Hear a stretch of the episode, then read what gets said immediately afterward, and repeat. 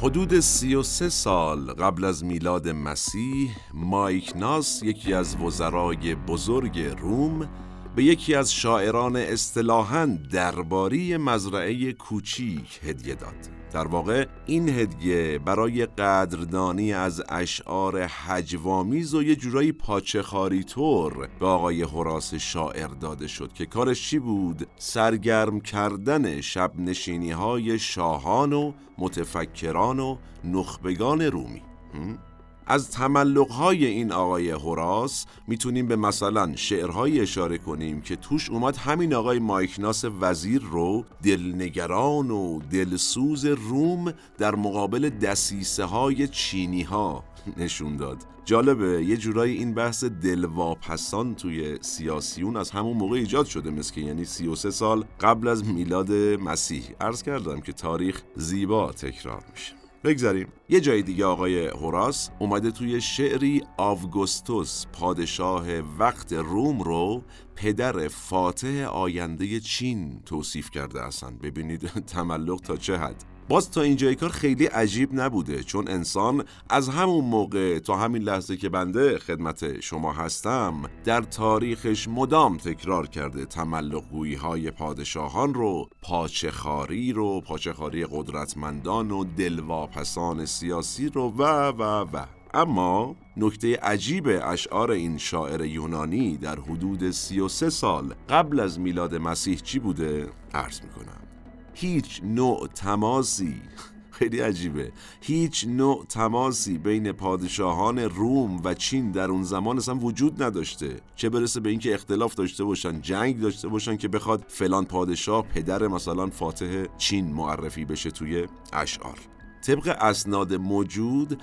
اولین فرستاده این دو قدرت از طرف چین بوده. اونم کی؟ 130 سال بعد از این اتفاق یعنی 97 میلادی که همون فرستاده چین هم در واقع طوفان زده میشه طوفان گیر میشه در دریای سیاه و برمیگرده.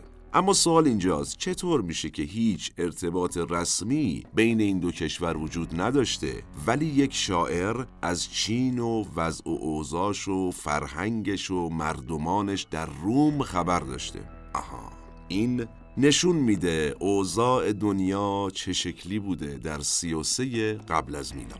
در واقع نشون میده که بین انسانها به شکلی ارتباطهای بزرگتری شکل گرفته بود. بعد از انقلابی که ادیان ایجاد کردند در تاریخ بشر و بعد هم تأثیراتی که در علم و سیاست و در واقع همه چیز گذاشتن که ما در دو اپیزود قبلی یعنی اپیزود 8 و 9 پادکست مورخ مفصل بهش پرداختیم که اگر گوش نکردید من اینجا هستم خدمتتون تشریف ببرین گوش بدین و برگردین. ادامهش اینجا ما در خدمتتون باشیم. مفصل این رو عرض کردیم. بعد از این تأثیرات حالا انسان به فکر یه چیز بزرگتر افتاد. به فکر ایجاد ارتباط بزرگتر و منظمتر به فکر شکل دادن تجارت رقابت توی این مسائل. کم کم به این فکر کرد چجوری ما بتونیم نظاممند کنیم مواردی مثل مرزبندی مشخصتر کشورها رو ارتشهای بزرگ و منظم رو. در واقع همه اینها به یک چیز می رسید قدرت بیشتر و گسترده تر بذارید اینجوری بگم طمع قدرت که امروز هم به وضوح توی انسان دیده میشه. یه نگاه به اطرافمون بندازیم.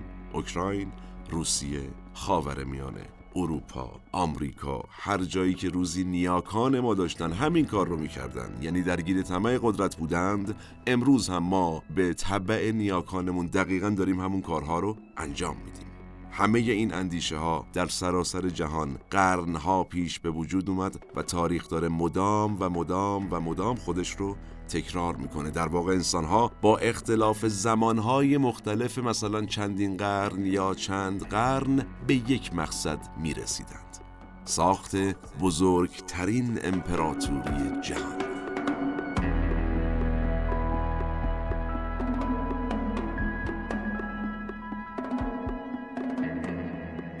سلام من احمد هاشمی هستم و این اپیزود دهم از پادکست مورخه که خرداد ماه 1401 منتشر میشه. به اعتقاد اغلب مورخین تاریخ بیش از آن که علم باشه یک هنره هنر کنار هم گذاشتن شواهد. ما در پادکست مورخ هر بار یکی از پازل های تاریخ جهان رو کنار هم می‌ذاریم. منابع پادکست مورخ نوشته های آقای فیلیپ فرناندس آقای فورتادو و سایت های مرجع تاریخ جهانه که تیم تحقیق و پژوهش مورخ بررسیشون می‌کنه و خلاصه مطالب رو به گوش شما میرسونه. نوش گوش هاتون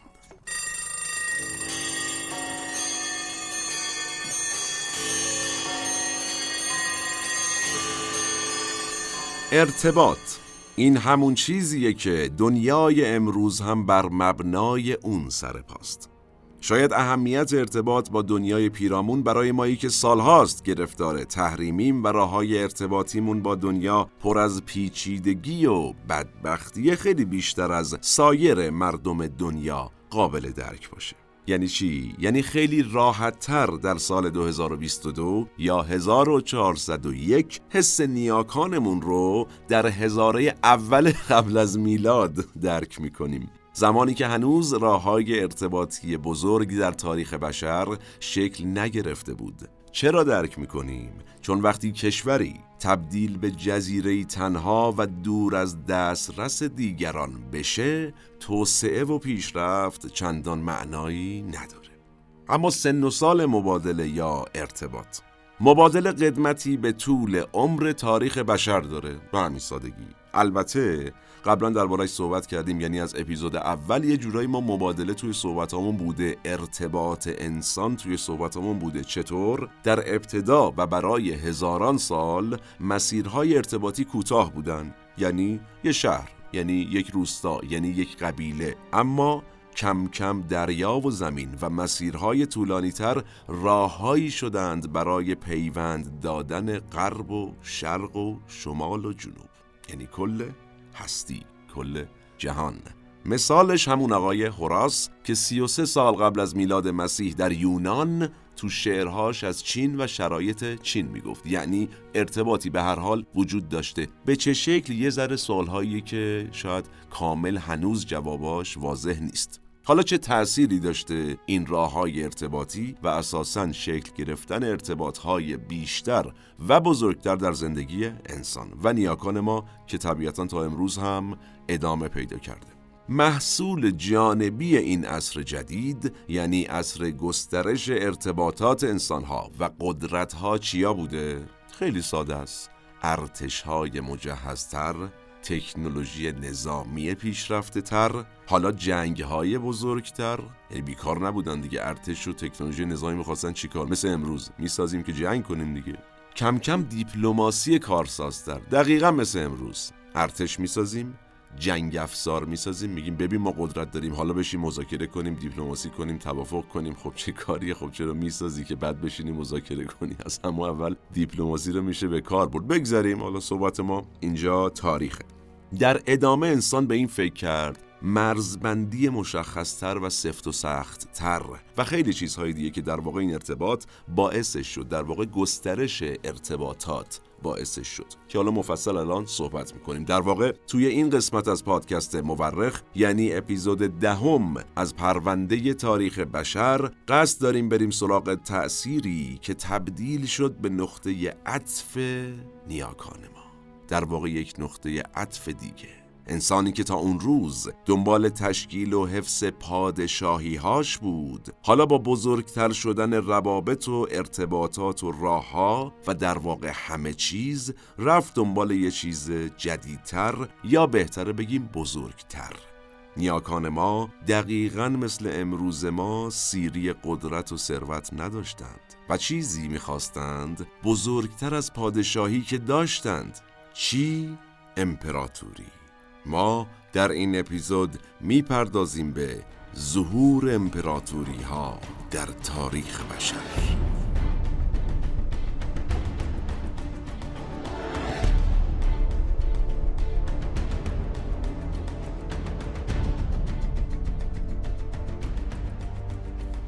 دغدغه امروز ما در خرید وسایل یا محصولات الکترونیک خیلی چیز هاست. از وقتی که کرونا هم شروع شد این دغدغه ها بیشتر شد.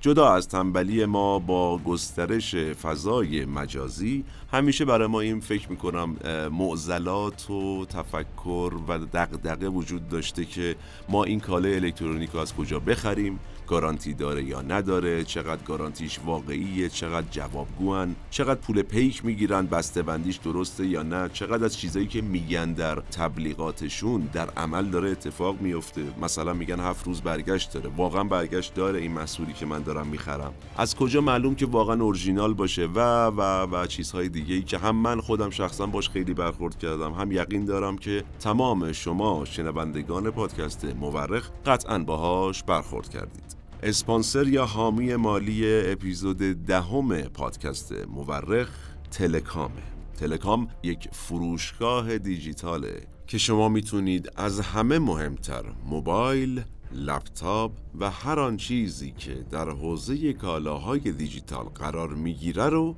از این مجموعه با بهترین قیمت و خدمات تهیه بکنید. گارانتی داره، برگشت داره، اورژینال واقعا ارزش سر زدن داره خود من مقایسه کردم انصافا قیمت موبایلاشون پایین تر بود کلی آفرهای لحظه و روزانه دارن. یعنی اگر شما صفحه این مجموعه یعنی صفحه اینستاگرام یا سایت فروشگاه دیجیتال تلکام رو پیگیری بکنید اغلب روزها پیشنهاد روز دارن و قیمتهای فوقالعاده جذاب و خوب رو به شما ارائه می‌کنن. نتیجتا لینکش رو دوستان من در توضیحات پادکست قرار میدن و شما می‌تونید با کد تخفیف مورخ از تخفیفی که برای شنوندگان پادکست مورخ در نظر گرفته شده در فروشگاه تلکام بهره مند بشین. البته فروشگاه دیجیتال تلکام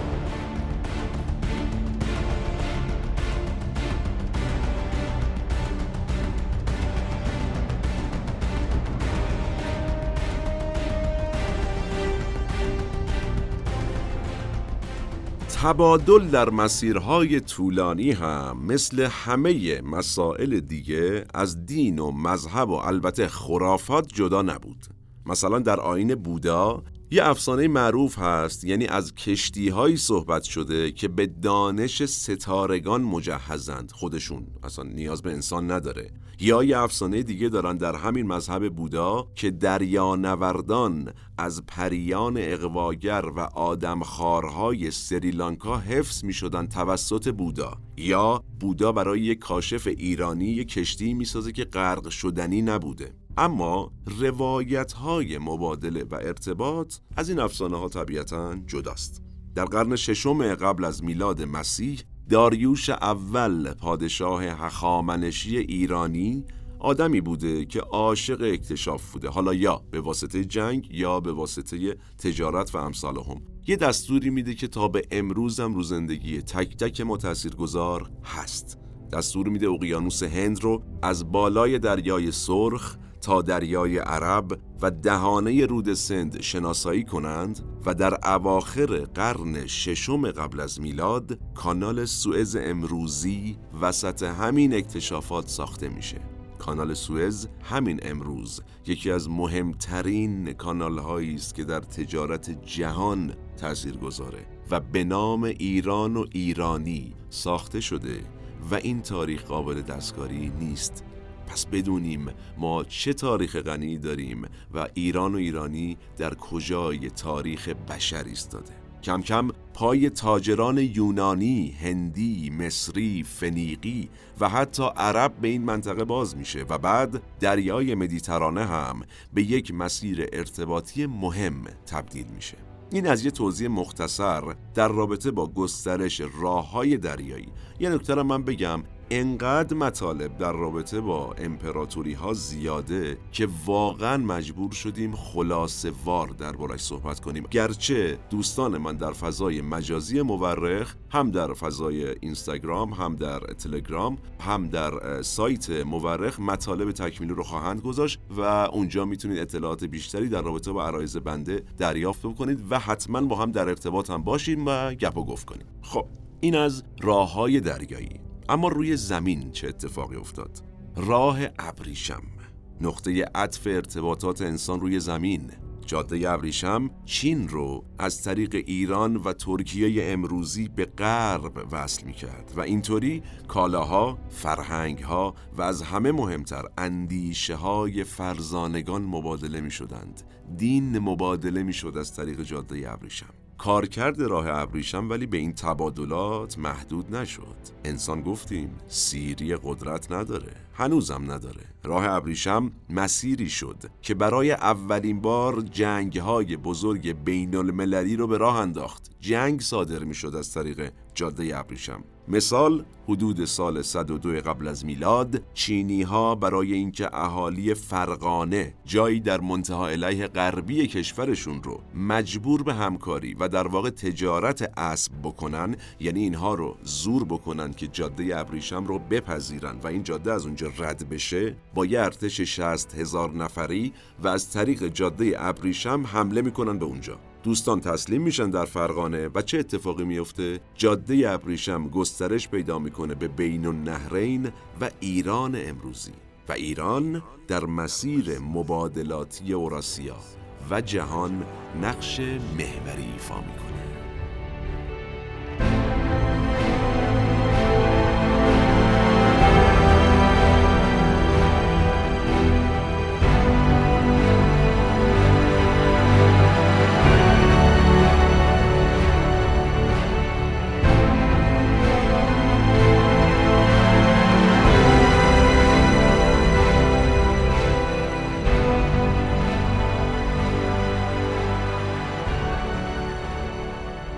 خب بریم سراغ ایران و تولد اولین امپراتوری در طول تاریخ بشر هخامنشیان.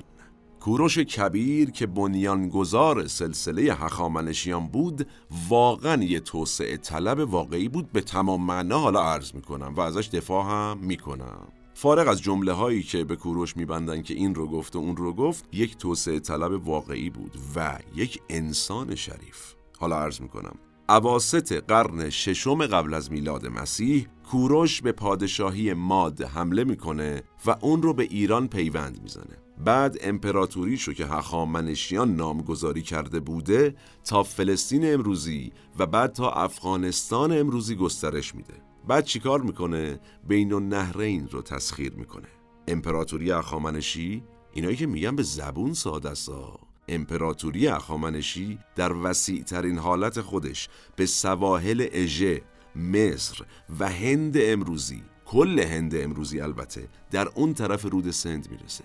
در طول امپراتوری اخامنشی که 2700 کیلومتر از جاده ابریشم رو تو خودش جا داده بود وسعت رو شما ببینید. اصل تجارت و ارتباط انسانها در کل جهان از طریق جاده به نام جاده ابریشم انجام می شده 2700 کیلومتر از این جاده در پهنای سرزمین ایران زمین حقامنشیان بوده. چه غروری داره؟ بدونیم کیم ما. ببینیم ایران و ایرانی کجای تاریخی ایستاده. در طول این امپراتوری یک مثالی همیشه از مورخان در اسناد پیدا شده در امپراتوری های مختلف نه فقط هخامنشی در رومیان در یونان در تمام این امپراتوری ها در چین نوشته شده پیک های شاهی ایران زمین. با سرعت سی کیلومتر بر ساعت حرکت می کنند و مورخان نوشتند که در آن زمان هیچ موجود فناپذیری نمی توانسته است سریعتر از پیک های شاهی ایران زمین در جهان حرکت کند.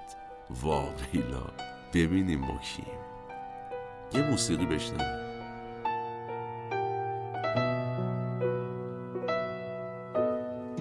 منم کوروش شاه جهان. شاه بزرگ شاه دادگر. اعلام می کنم تا روزی که زنده هستم دین آین و رسوم ملتهایی را که من پادشاه آنها هستم محترم خواهم شمرد. من سلطنت خود را بر هیچ ملتی تحمیل نخواهم کرد. و هر ملتی آزاد است که مرا به سلطنت خود قبول کند یا نکند. و هرگاه نخواهد مرا پادشاه خود بداند من برای فرمان روایی بران ملت مبادرت به جنگ نخواهم کرد. نخواهم گذاشت کسی به دیگری ظلم کند. من نخواهم گذاشت که مردان و زنان را به عنوان برده و کنیز بفروشند و رسم بردهداری را برانداختم من اعلام می کنم که هر کسی در انتخاب دینش آزاد است. آخ آخ چقدر جذابه این بحث تاریخمون. خب کوروش. در این گستره جغرافیایی کوروش اخامنشی به تمام ادیان موجود احترام میذاشت. اگرچه خود کوروش پیرو مذهب زرتشت بود ولی مثلا وقتی رسید به بیت المقدس سرزمین یهودیان به جای اینکه مثل تمام شاهان زمانه خودش قارت کنه آتش بکشه زنان رو به کنیزی بگیره و غیره چیکار کرد؟ معبدی که مظهر تقدس یهودیان بود رو بازسازی کرد این مدل رفتارهای کوروش که به تمام ادیان احترام میذاشت به زنان احترام میذاشت وقتی جایی رو تسخیر می‌کرد یک فرمانده از خودشون انتخاب می‌کرد باعث مشروعیت مقبولیت و محبوبیتی شد که تا به اون روز در تاریخ وجود نداشت. حتی امروز هم نگاه بکنیم بعد از گذشت قرنها هنوز فکر می‌کنم در سراسر دنیا معتقدند محبوبتر از کوروش اخامنشی وجود نداشت. حالا چه اتفاقی افتاد؟ این میزان محبوبیت چه اتفاقاتی رو ایجاد کرد؟ باعث شد یونانی ها ایرانیان رو متهم کردند که آقا شماها با پادشاهاتون مثل خدا برخورد می‌کنید. یونانی که خودش لیست ثبت خدا داشت. یعنی شما می‌رفتی تو صف وای میستادی اگه احراز هویت می‌کردی به عنوان خدا فلان چیزو ثبت می‌کردی. اون می‌گفت شما دارید مثل خدا برخورد می‌کنید. البته دشمنی ایران و یونان اصلا سبقه داشته و الان می‌رسیم جلوتر در اوج تایم دشمنیشون بودن. ساکنان امپراتوری ایران یا هخامنشیان کوروش رو خدا نمی‌دونستند بلکه اون رو مسح شده از سمت خدا می‌دونستند. یه جورایی نظر کرده.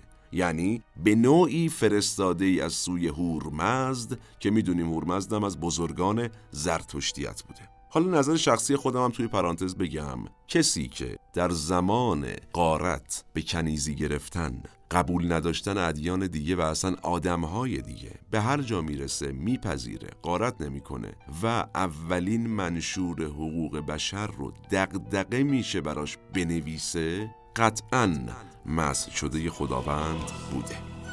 هم بدان گونه که بر این خاک زنده زاده شدم روزی نیز تن خسته هم در این خاک ماندگار خواهم کشید. اینجا مزار محیای من است. سرزمین مادری آرامگاه واپسین. پس ای امیران آینده بدانید سواران و شهریاران می میرند اما شادمانی مردمان هرگز من برای صلح جهان کوشیدم. ایراد دیگه ای که یونانیان به ایرانیان می گرفتن علاقه بیش از حد ایرانیان به تجملگرایی بود که البته ایرانیان هم معتقد بودن دارندگی و برازندگی. درست هم می‌گفتن واقعا. این تجملگرایی البته باعث شده بود که زنان جایگاه بالاتری پیدا بکنن. یونان یکی از موزلاتش با ایران این بود. در یونان زنان آدم حساب نمی شدن یادتون باشه. مهمتر از اون این نگاه هخامنشیان به جایگاه زنان باعث مقبولیت بیشتر هخامنشیان در ایران و حتی در امپراتوری ها و رقبای اطرافش شد. زنان در اون دوران می‌تونستند در ایران و در هخامنشیان نقش سیاسی داشته باشند. زنان ایرانی در هخامنشیان قرن ششم قبل از میلاد حق مالکیت داشتند. تا همین چند وقت پیش تو عرب ما نداشتیم. ببین من چجوری بگم اینو؟ زنان ایرانی در هخامنشیان حق مالکیت داشتن و می‌تونستن پول در بیارن خودشون بیزینس داشته باشن. از چهره سیاسی می‌تونستن حمایت مادی و معنوی بکنن. اتفاقی که در دموکراسی امروز داره میفته مخصوصا در اروپا و امریکا. این در حالی بوده که قبلا هم گفتیم زنان در یونان مثلا نه حق سیاسی داشتن نه حق اجتماعی داشتن. نگاه به زنان در یونان چی بود؟ درباره صحبت کردیم تو اپیزودهای قبلی. بچه بیار بزرگ کن به ما سرباز تحویل بده. اینه تفاوت ایرانی و غیر ایرانی.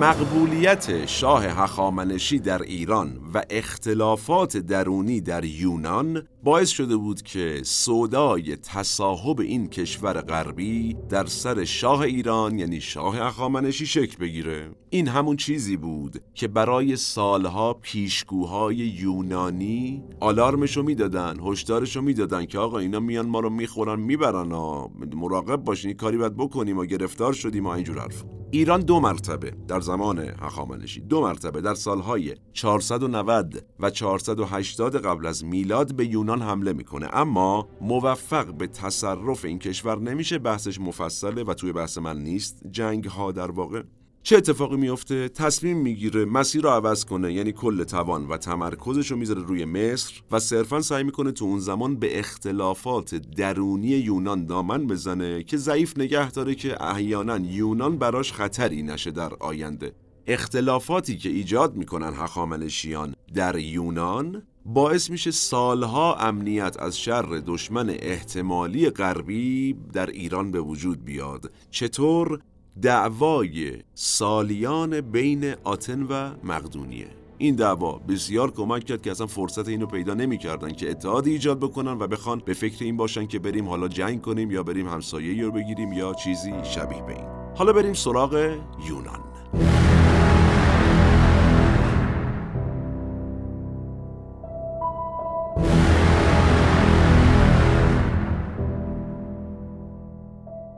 وقتی یونان این عصر رو بررسی می‌کنیم می‌بینیم که اونا در واقع یونانیان نگاهشون چی بوده؟ می‌گفتن آقا جان مقدونیهی ها که کلا بربرن آدم نیستن. ولی چه اتفاقی افتاد؟ فرهنگ یونانی ها ناخداگاه کم کم در مقدونیهی های جنگ سالار نفوذ کرد. نگاه کردن یاد گرفتن گفتن اه ما هم می‌تونیم ما هم می‌تونیم سازوکار داشته باشیم ما هم می‌تونیم برنامه ریزی داشته باشیم مرز و چارچوب و پادشاهی و این مسائل رو داشته باشیم و پادشاه مقدونیه که فیلیپ مقدونی نام داشت رویای شکل دهی امپراتوری بزرگ یونان و حمله و تصرف ایران رو در سر شروع کرد پروروندن و بزرگ کردن. البته وسال نداد بند خدا. در سال 338 قبل از میلاد به قتل رسید و همون موقع هم شایعه شد که ایرانی ها توطعه کردن و کشتنش. بعد چه اتفاق افتاد؟ پسرش اسکندر مقدونی به پادشاهی رسید و کینه ای که از ایرانی ها به دل گرفته بود رو با رویای پدر مخلوط کرد.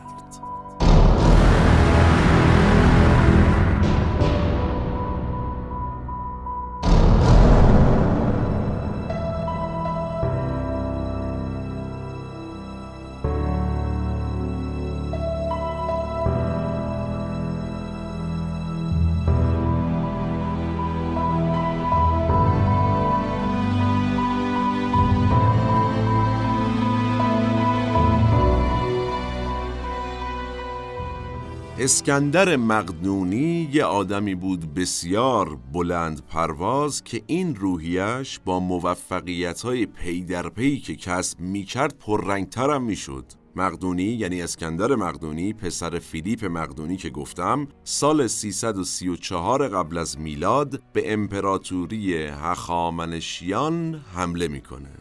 آخرین پادشاه هخامنشی که تصمیم گرفته بود دست از مقاومت برداره اینا اسناد تاریخیه. به دست افسر خودش کشته میشه و اسکندر مقدونی ظرف سه سال هخامنشیان رو از روی زمین محو می‌کنه. یعنی ببینید از عرش به فرش رسیدن توی سه سال. اسکندر با این پیروزی به خودش لقب شاه بزرگ میده. موفقیت دور از تصور اسکندر باعث چی میشه؟ باعث میشه که خودش و خیلی از مردم سراسر دنیا این فکر به ذهنشون بیاد که یک عنایت ویژه الهی به این آدم شده که موفق شده یه همچین پیروزی هایی رو کسب بکنه با افسایش قدرت اسکندر اما کوچکترین شک اسکندر مساوی بود با اعدام کشته شدن و حتی سلاخی شدن به دست خود اسکندر.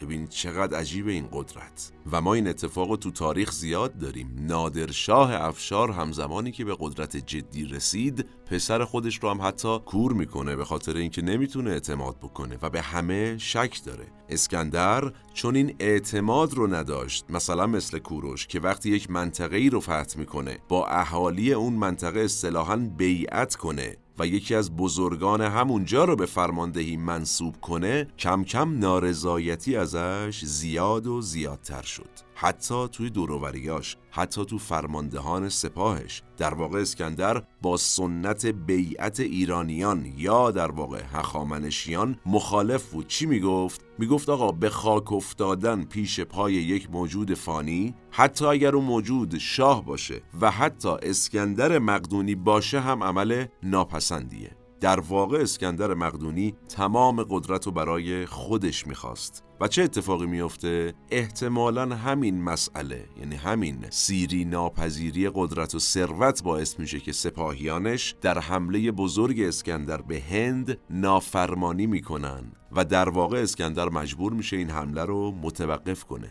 وقتی از اسکندر در اسناد تاریخی سوال میشه که چرا حمله به هند رو متوقف کردی و دستور عقب نشینی دادی آقای اسکندر چی میگه؟ دیگه می‌خواد زایه نشه دیگه. میگه آقا خواست خدایان بود که ما هندو تصرف نکنیم. عوضش خواست خدایان اینه که خیلی سریع به سمت عربستان امروزی البته لشکرکشی بکنیم. ببینیم باز تاثیر دین رو. ببینیم اتفاقاتی که مثلا افلاتون توی اپیزود نهم گفتیم که می‌گفتن آقا خواست خدایان است خدایان انسانها را این گونه می‌خواهند. اون چیزی که ما میگیم درسته. ما عنایت ویژه الهی داریم پس ما ارتباط مستقیم داریم پس اونی که ما میگیم و و و. اسکندر همینجا دوباره از همون کلک استفاده می‌کنه. اما تو راه عربستان در سال 323 قبل از میلاد مسیح و در سن 32 سالگی ببینیم قدرت و ثروت چه بلایی سر آدم میاره. در سن 32 سالگی در اثر نوشخار که در واقع زیاده روی در مشروب خوردن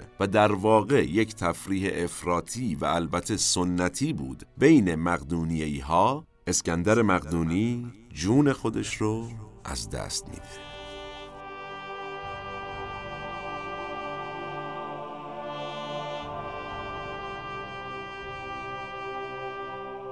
مرگ اسکندر اما پایان اسکندر مقدونی نبود.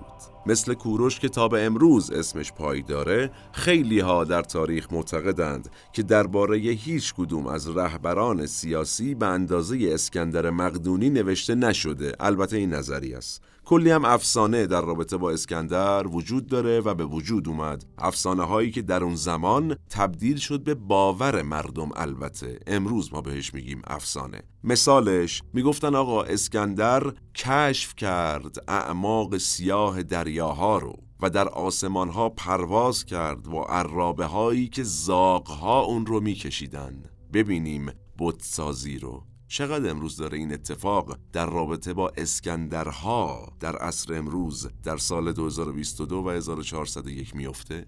مثل همیشه قضاوتش با شماست. بگذاریم حتی پادشاهان در هند و اتیوپی و اسکاتلند بعد از اسکندر مقدونی اسم خودشون و فرزندانشون رو اسکندر میذاشتن اون زمان. آین بودایی و هنر یونانی تلفیق شد به واسطه بزرگی اسکندر و کارهایی که انجام داده بود. در مصر شهر اسکندریه که توسط اسکندر بنا شده بود امروز هم هنوز پابرجاست و دومین شهر بزرگ مصر محسوب میشه. و در ادامه زبان یونانی در بسیاری از مناطق خاور میانه و آسیای غربی اون زمان زبان یونانی گسترش پیدا کرد. با این حال امپراتوری یونان با مرگ اسکندر از هم پاشید و با این اتفاق بهترین فرصت به وجود اومد برای روم.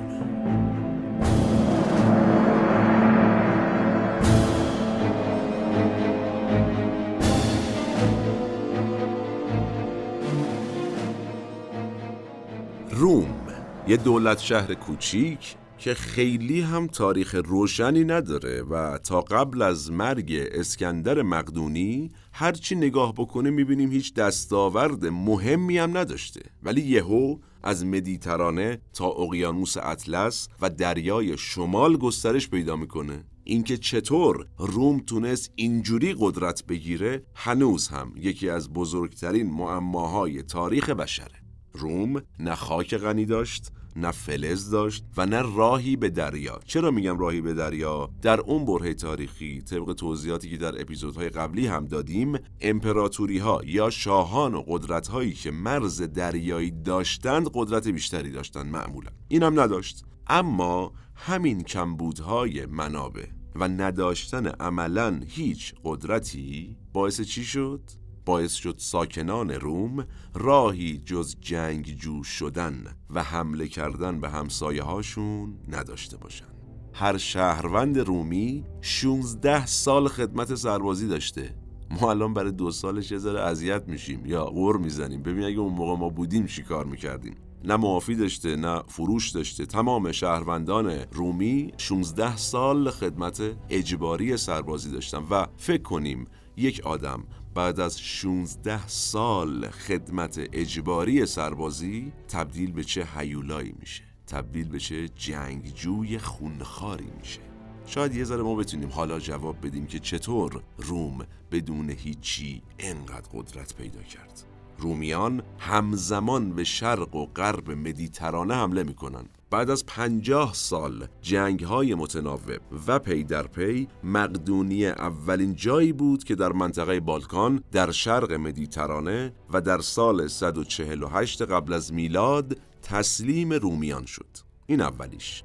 بلا فاصله تقریبا البته بلا فاصله سال 146 قبل از میلاد کارتاژ در غرب مدیترانه سقوط می‌کنه و بعد هم پادشاهی ثروتمند پرگاموم در آناتولی و در سال 133 قبل از میلاد قافیه رو به رومیان میبازه. اون موقع بود که نوبت به بقیه مناطق جنوبی می‌رسه یعنی سوریه، فلسطین و مصر. که به دست رومیان دونه دونه تصرف میشن. یعنی وقتی ما در سال سیوم قبل از میلاد به نقشه اون قسمت از جهان نگاه کنیم می‌بینیم که برای اولین بار و آخرین بار در تاریخ یک امپراتوری نوظهور بر کل سواحل مدیترانه حکمرانی می‌کنه. ما در ادامه پرونده تاریخ بشر و در این اپیزود به ظهور امپراتوری های بزرگ در تاریخ بشر پرداختیم. امپراتوری هایی که خیلی هاشون بزرگ و قدرتمند بودن و خیلی هاشون هم نه ولی امروز از هیچ کدوم هیچ اثری نیست. با این حال هنوز هم بشر هنوز هم وارثان اون امپراتوری ها تشنه قدرت و ثروتن. ما هم مثل نیاکانمون از ثروت و قدرت سیر نمیشیم. حالا اینکه چقدر اتفاقات امروزمون شبیه به تاریخ امپراتوری های بزرگه و اینکه چقدر ما تاریخ می‌دونیم که محکوم به تکرارش نباشیم باز هم مثل همیشه قضاوتش با شماست. در اپیزود بعدی یعنی اپیزود یازدهم پادکست مورخ به ادامه همین بحث خواهیم پرداخت و البته بیشتر آشنا میشیم با عاقبت امپراتوری ها من احمد آشمی هستم و تنها نیستم. این اپیزود یعنی اپیزود دهم از پرونده تاریخ بشر هم به همت تیم پادکست مورخ در استودیو پیکان تهیه و تولید شد. حامی مالی این اپیزود فروشگاه اینترنتی تلکام بود. سالم باشید و در صلح شما رو به تاریخ میسپارم و میبینمتون.